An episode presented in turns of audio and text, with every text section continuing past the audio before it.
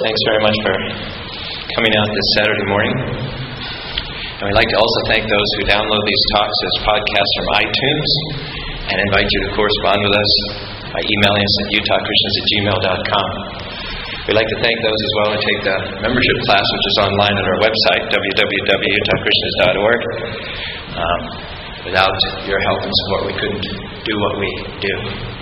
Everything is inspired by the teachings of His Divine Grace, A.C. Bhaktivedanta Swami Prabhupada, who is the founder and Acharya of the International Society for Krishna Consciousness.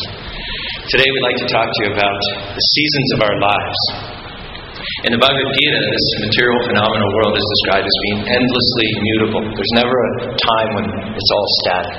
It's always changing from moment to moment to moment to moment. And in a broad sense, everything from the tiniest little speck of dirt to the entire universe itself goes through six changes there's birth, there's growth, there's duration, reproduction, dwindling, and then vanishing. Now, in opposition to the ever changing material nature are the living entities who are called jiva. The Sanskrit word for eternal is sat, and give you your first Sanskrit lesson. When you put an A in front of something, it negates it. So this material world is called asat, means it's not permanent, it's temporary. But we, who are not byproducts of material nature, we're not produced from matter. We are emanations from God, like particles of sunshine from the sun globe. We're called sat. We are sat, eternal living beings, unchanging living beings, with the same divine nature as God, in a world which is asat. And that ladies and gentlemen, is an incompatible situation. It's like oil and water. But because we come from that which is eternal, because we ourselves are eternal, and God is eternal, we're driven to try to create a permanent situation. We feel this is our right. We feel this is our heritage. We're looking for a permanent niche. We're trying our level best for lasting security. Only problem is, Nothing wrong with that drive. That's entirely natural. The only thing that's wrong with it is that we're looking for it in the wrong place. We're looking for permanency, security in a world which is, from one moment to the other, different. Someone would have to be out of their mind to go to the desert and look for water. I mean, if you're going to use the time and the energy, go to the jungle or to the lake or the rivers. Don't take that same time and energy and use it fruitlessly looking for water in the desert. And if you think you've proved me wrong, if you think, oh yeah, you're wrong, True, I'm in the desert and I'm seeing water just like a half a mile away. That is, take it from me, trust me, that is phantasmagoria. Permanent happiness is not to be found in the temporary world. And yet, we try for it, we try for it, we try for it, we try for it, fruitlessly, uselessly, vainly. We get comfortable, get a certain little niche with co students or co workers or family members. We get into a routine with our schoolwork, or we get into a routine with our career. And it's familiar, and we don't like to be jostled out of it. Mark Twain said the only person that likes change is a wet baby. but we need to understand that Krishna will put us somewhere for a season, but eventually He's going to move us on in due course of time. So we need to learn not to get stuck in what Krishna used to do and keep that from our being part of what Krishna's about to do.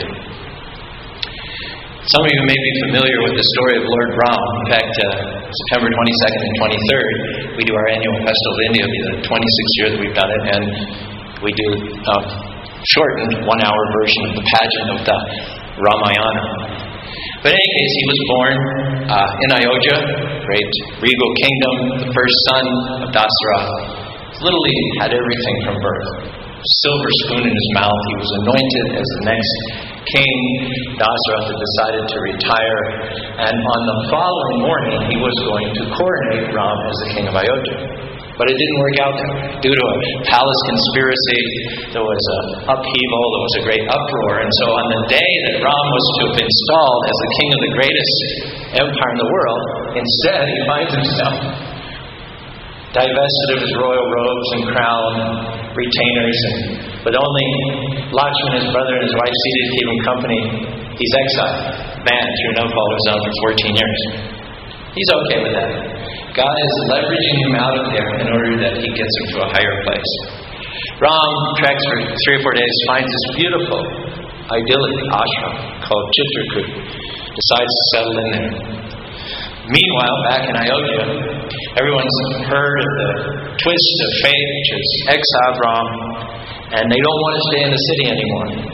They want to go to see where Ram is to petition him to come back. So literally, the entire population of Ayodhya, its army headed up by, by Bharat, come to Chitrakoot and they beg Ram, please come back. Ram refuses because he wants to honor the promise of his father. So when the citizens find out that Ram's not going back, they say, well, we're not going back either. We're going to stay here with you. You're the apple of our eye. You're the light of our lives. Uh, that would make Ayodhya a ghost town. Meanwhile, there was an environmental crisis shaping up in Chitrakoot with thousands and thousands, if not tens of thousands of people trampling all the flora and fauna.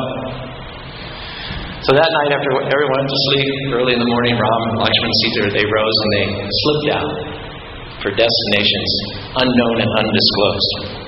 They came eventually to the Dandaka forest in South India, built a little hut there, and lived for 13 years. They had only one year to go till their conditions of their exile were fulfilled and they would go back to Ayodhya.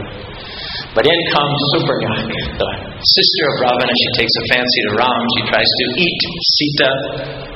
Lakshman mutilates her by lopping off a little of her nose and ears, and then she sends 14,000 ogres, rakshasas, cannibals, meat eaters, to attack him. Ram kills all 14,000 of them. So he was just, you know, he'd made his third transition. He had done 13 out of 14 years of exile. He'd just been left alone for one more year. He'd gone back and everything would have been normal. But that's not what God wanted. Three times, God leveraged Ram out of his comfort zone to get him to the point of fulfilling the mission for which Ram came on earth. In the Bhagavad Gita, it said God descends as an avatar Paritranaya sadhunam vinashadishvitam dharma samsavara sambhavavyage. To protect the pious and righteous, and towards that end to destroy the evil miscreants, like Ravana. So had not Ram been uprooted, not once or twice or three times, he would not have come into confrontation with Ravana. Ravana would not have been killed. He would have not have fulfilled his mission. How does that relate to our lives? Just because Krishna has blessed you where you are doesn't mean that you can just sit back and settle there. I heard about the number one video rental giant in the world. They were on top of everything. And they were approached by some recent graduates from Stanford University who wanted to partner with them on an idea. They said, We found the technology to download videos from the internet so people don't have to go to the store and pick them up. They don't have to go to the store and drop them off. Would you be interested? They said, nah.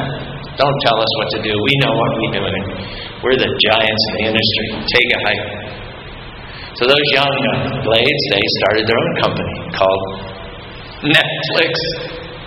And right now they're in the business of putting the video giant out of business. It's important to stay open to what God's doing now. What worked five years ago, three years ago, two years ago may not work today. Not every blessing is supposed to be permanent. Krishna likes freshness. He likes to move in seasons. We shouldn't get stuck thinking that one way is going to last forever. My wife and I, Vaibhavi, we were in charge of the Berkeley Temple from 1970 to 1975. And while we were there, many, many devotees moved in. Uh, we had a big, successful annual Rath Yatra festival in Golden Gate Park. We distributed uh, up to a million dollars a year worth of Bhagavad Gitas and Srimad Bhagavatam and the classics of India. We bought a 150 acre farm in Mendocino County, and we were paying the mortgages off ahead of schedule. But some or other, and, and when we were there, we were thinking, this is great, you know, this is fantastic, and we envision ourselves spending our entire lives in the San Francisco Bay Area, t- taking that as our preaching field and dedicating ourselves to that area. But some or other, we were leveraged out. And we came to Los Angeles, and I was the life membership director, head of the Indian community for 10 years, and that was wonderful. We developed intimate, deep, loving relationships with many Indian people, which last to this day. But that was only temporary provision. Krishna moved us out of LA, and he got us to Spanish Fork, Utah. Now, in many ways, I think starting a Krishna conscious community in Spanish Fork, Utah gives more honor and more glory to God than doing it in Los Angeles, San Francisco, where there's a large Indian community, where there's such a spiritual, where there's so many resources. I think in, in some way, paradoxically, it's a higher credit and a higher calling to come to a place like Spanish Fork, Utah, where there's nothing, and then to establish something. But just as San Francisco was temporary provision, as Los Angeles temporary provision, this may also be temporary provision. Maybe Krishna has in mind Podunk, Idaho for all I know. That would be truly a credit to Lord Chaitanya Mahaprabhu who said the chanting of Hare Krishna will expand every town and village of the world. So, uh, in any case, we're all going to die. So nothing is, in fact, permanent. Everything changes. I heard a story about two friends. One wanted to go into the business world and one wanted to be a cleric. And when they were impecunious, poor, starving students, they made a pact that they would always give 10% of their income to the church. And uh, one went to seminary school and one went to business school. Fellow graduated from business school and initially he gave $1,000 because his annual income was $10,000. Later on, he had an annual income of $100,000, he gave $10,000 tithing. His business took off, and a few years later, he had an income of $1 million, and he gave $100,000 to the church. A few years later, his annual income was $6 million, and he called up his old friend he said, Pastor, he said, I can't give $600,000. I got to get out of this covenant that we made. Can I come and see you? Sure. So he came, visited his friend, was received nicely. Pastor got down on his knees and he was praying for the longest time, and on and on and on and on, interminable practically. So the businessman got a little impatient. He said, Pastor, you are praying for me to get out of that covenant we made when we were youth, aren't you? He said, No, I'm praying for your income to go back to the point where you only had to tithe a thousand dollars.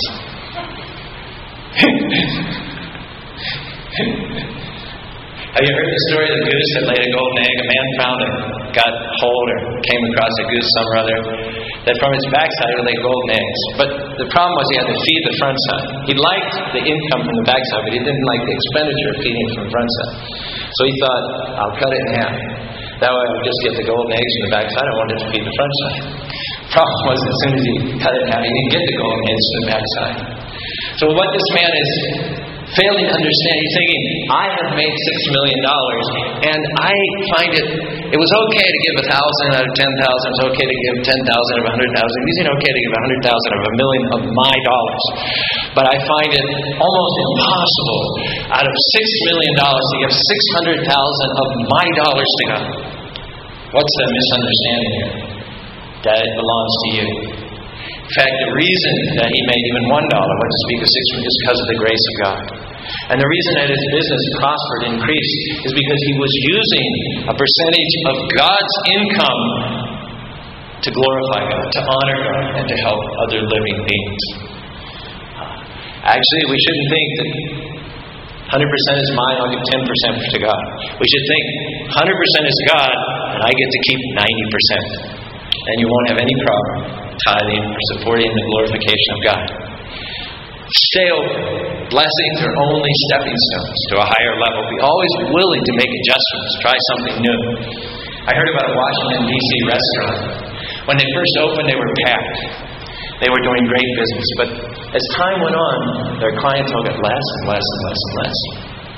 What, what's, what are we doing wrong? Same menu, same food, same chef. But less and less people are coming. So someone came in one day and said, You know, your restaurant is near the headquarters of the CIA, and a lot of the employees like to come in here and eat. But your tables are too close together. they made a minor adjustment. They took maybe 25% of the tables off the floor, created more space, and then business went back to booming, back to the way it had been before. When we were trying to build a temple in Spanish Fork, Utah, as I mentioned, we didn't have a lot of devotees in the area, or any devotees in the area. We didn't have any Indian community to speak of, at least not in Utah Valley. So one of the means by which we raised funds, strangely enough, was raising llamas. In the 80s, there was a huge demand for llamas and very little supply, so there was a lot of money to be made. We produced our own llamas from our uh, herd females. We went out and went to auctions, bought them, and resold them at higher prices. Uh, we had llamas donated because we're a nonprofit, and one year we brought in $80,000 selling llamas. Uh, the next two years, we made $60,000 each year selling llamas. now, eventually, as happens in all these endeavors, the bottom falls out of it, and then you can't even give the llamas away. A lot of people lost their shirts because they'd invested so much in the llamas, thinking them as only economic units to be traded and bought and sold. But we have a higher philosophy. We see them as living beings, spiritual brothers and sisters, and we know that every living being likes to learn things, they like to be productively and gainfully engaged. So we had always worked with our llamas taught them how to put on a halter, follow behind the handler, taught them how to jump in and out of a van, in and out of a trailer, taught them how to bear a saddle on their back and the weight of your tins and your food and your gear. And so the income that was lost through selling llamas was replaced, at least in part, by our renting them out. And today we have the premier llama rental herd in all of Utah. And Boy Scouts and other campers take them to the high Uintas, they take them to Yellowstone, they take them to Wind River, they take them to Idaho, they take them to Escalante. Just a little bit of an adjustment, and the llamas are still valuable, treasured members of our community. Now, during all this, one devotee sent me an email, which I guess was a criticism. We're called the International Society for Krishna Consciousness. So one day I got an email, it's two words, Llama consciousness? Question mark. Like, True, you're really out there this time. But I'm thinking to myself, if you were a temple president of one of the 500 Hare Krishna temples all over the world, and you had some residents that uh, only cost $5 a week to feed, they drank water, they don't need Gatorade or smoothies, anything like that. If they, as a result of their presence, brought hundreds, if not thousands, of members of the public onto your property and created wonderful public relations. And if they rented themselves out and brought in income, and perhaps most importantly, if they never even whispered a word of criticism about the management, you would think that you had been sent devotees directly from heaven. But that's a good description of our Utah Valley Llamas. And last July, we celebrated our 18th annual Llama Fest, which per se has nothing to do with Krishna consciousness. We wanted to show the neighboring community that we could go at least one full 24 hours without proselytizing. And so we started the Llama Fest. And uh, one year, probably after the fourth or fifth Llama Fest, three young girls who were from Woodland Hills happened to be in our gift store down in the log house, a little gift store the size of a closet. I'm making conversation with them. So I said, Have you ever been here before? They said, No, our parents wouldn't allow us. Well, why are you here today? Yesterday, our parents went to the Llama Fest and they figured you guys were all right. So be willing in your life to make adjustments adjustments in your attitude, adjustments in your relationships, adjustments in your finances, adjustments in your career. Don't be a, a know it all and think that there's no room for improvement. Many years ago, I ran the Hobble Creek Half Marathon, and we were sitting around in a grassy area. There was a stage and a microphone, and they were giving out the ribbons who were first, second, third place overall, and then who were who had placed in their age groups. So they came to the women's, I don't know, must have been 55 to 60 age group. And one lady came up to get her third place ribbon, and uh, and the announcer, the presenter, had the ribbon with one hand, and had her hand to shake her, and she walked right past the presenter, grabbed the microphone, and said, "I want to take this opportunity to declare that mine is the only true religion. So I'm sitting there, I'm probably the only Hare Krishna in the whole area. And all my running friends are LDS so embarrassed on my behalf. And one of them leans over and says, True, I'm so sorry uh, that you had to hear that. Of course, I believe the same thing, but I would never say it in public. well, thanks for that support. And yet, Krishna's highest instruction, basically the last words of the Bhagavad Gita, Sarva Dharma Parityajya Mamekam Saranam Braja. Give up all varieties of religion. Doesn't matter if yours is the best religion, give it up. It's temporary provision. It's only a stepping stone to something much higher. Because life is not about religion, life is about a relationship. And Krishna says, if you get the opportunity to revive your eternal, loving, intimate relationship with me, then you can jettison all religious dogma and all holier than thou, repressive religious people and not be any the worse for it whatsoever. If people from the Judeo Christian tradition, which, if we're honest, gives us very little, next to none, information about specifically who God is. God is just a title, but who the person who fulfills the position of God, that information, we really don't have in our Judeo Christian tradition. We have to guess, we have to speculate. It's all ambivalent and ambiguous. If you will take advantage of the Vedic scripture, you will find out, probably you say, we can give you God's name, we can give you his address, we can give you his phone number, we know the names of his friends we can give you so much more information about God. And it's not in the spirit of denomination or sectarianism or conversion. Simply take advantage of the information about that God who is the ultimate goal and destination of every religious system. If you're following a religious system and it's not whetting your appetite, uh, making you eager to thicken and enrich your relationship with God, maybe it did it at one time, but it's no longer doing it, or maybe it never did then it's not going to serve you any purpose in your spiritual journey. You need to graduate above and beyond it. One time, Prabhupada, our guru, was on a national TV show in Australia called The Mike Willesee Show. In fact, I arranged all of his public appearances while I was there. And Mike Willesee was known for being extremely acidic towards his guests. Prabhupada walked in, Mike Willesee had his own seat, and there was a love seat for two, so Prabhupada sat down and had a picture of Krishna, which he put beside him. So you could see Mike Willesee, you know, like the gleam come in his eye, you know, sharpen up in his canines, you know, his inside. He must have felt like a crocodile with a deer in the water. And he said, So this is your Hindu God? Prabhupada said, Why do you say Hindu? Well, the peacock feather, the earrings, yellow dhoti, the dress. Said, No, this is God. This is God. Well, it doesn't look like God to me. Then what does God look like? Well, I don't know. Well, then how do you know this is not God? What information do you have in your Bible about the specifics of God's appearance, His demeanor, His activities, His druthers, His taste? Because if you if you don't have a better idea, then you basically do have to accept that this is God.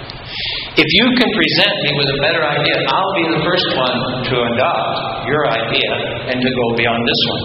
But if you're going to be honest and you don't have a better idea of God, then you need to accept this that God has a bluish hue to him. He wears a yellow dhoti, he plays a flute, and he has a peacock feather in his hair.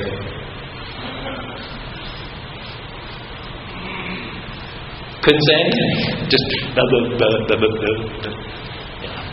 tongue tied. We have to be willing to adjust to what doesn't take us any higher.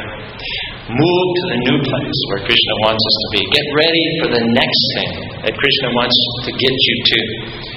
Uh, Krishna is not trying to keep you from something, make your life miserable. He's trying to get you from something less to something much, much better. It's not about religion, it's about a relationship. Take the university as an example. University is temporary provision. It's just a stepping stone. Uh, gives you the tools that you need to get out there and make it in life. One shouldn't couch oneself in the university. Everything's comfortable. Mom and dad are paying for the dormitory. They're paying for my ticket at the cafeteria.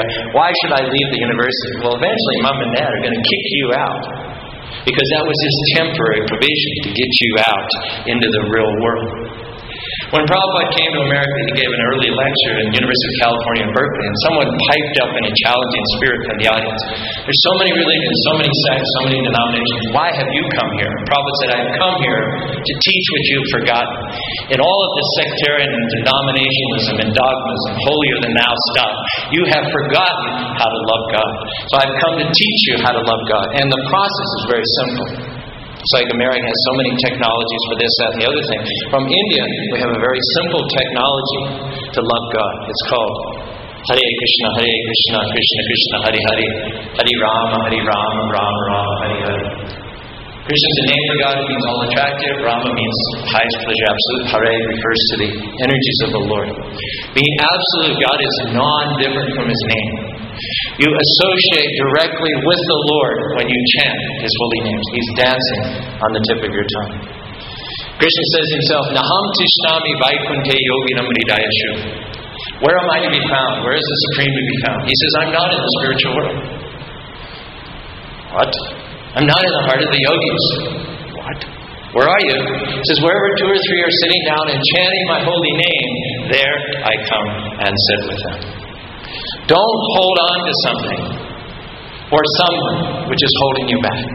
Make sure no person or institution is dragging you down.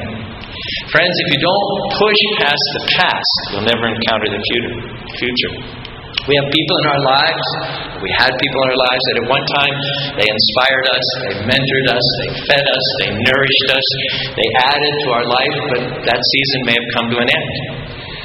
Harikesh is only going to be with us another month, and during the couple of years that he's been here, he's taken a number of families and nurtured them in Krishna consciousness. They've gone on trips together.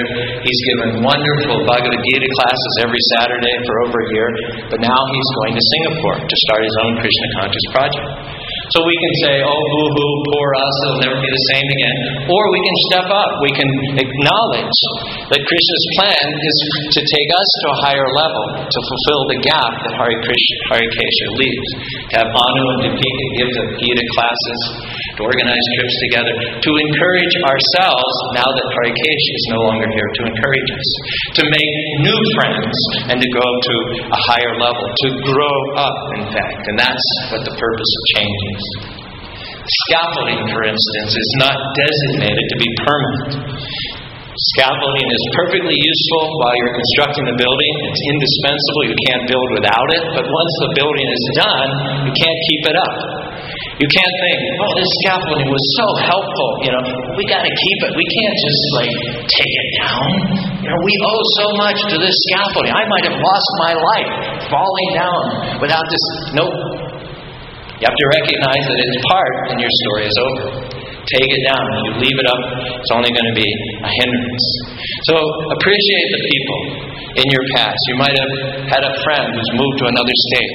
You might have had a business that went under. You might have had a teacher that you looked up to and respect to. You might have lost a, a parent. Uh, respect them, honor them, keep them in their prayers and their memories, but recognize that their part in your story is over.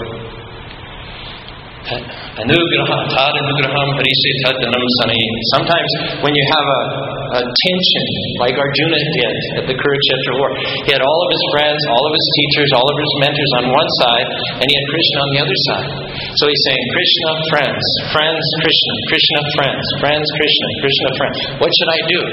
Should I fight and kill my friends? Because they were tyrants, they were on the wrong side.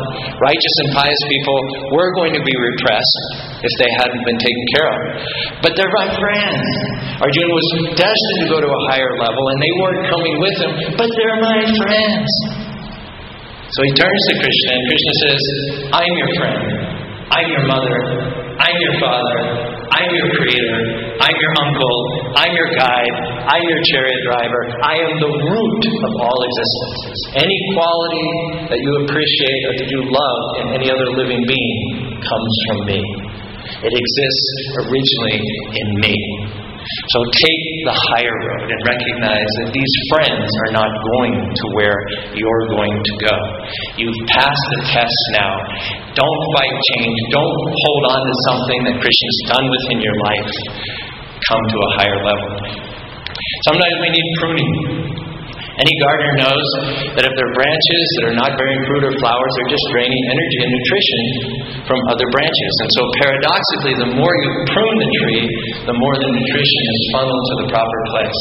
And especially if there's branches that are going out in different directions, parallel to the ground, if you prune them, that allows the tree to come up higher.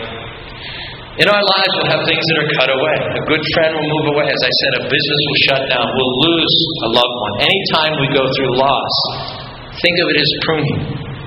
Don't get bitter. Don't get down and out thinking it's the end, I'm a failure.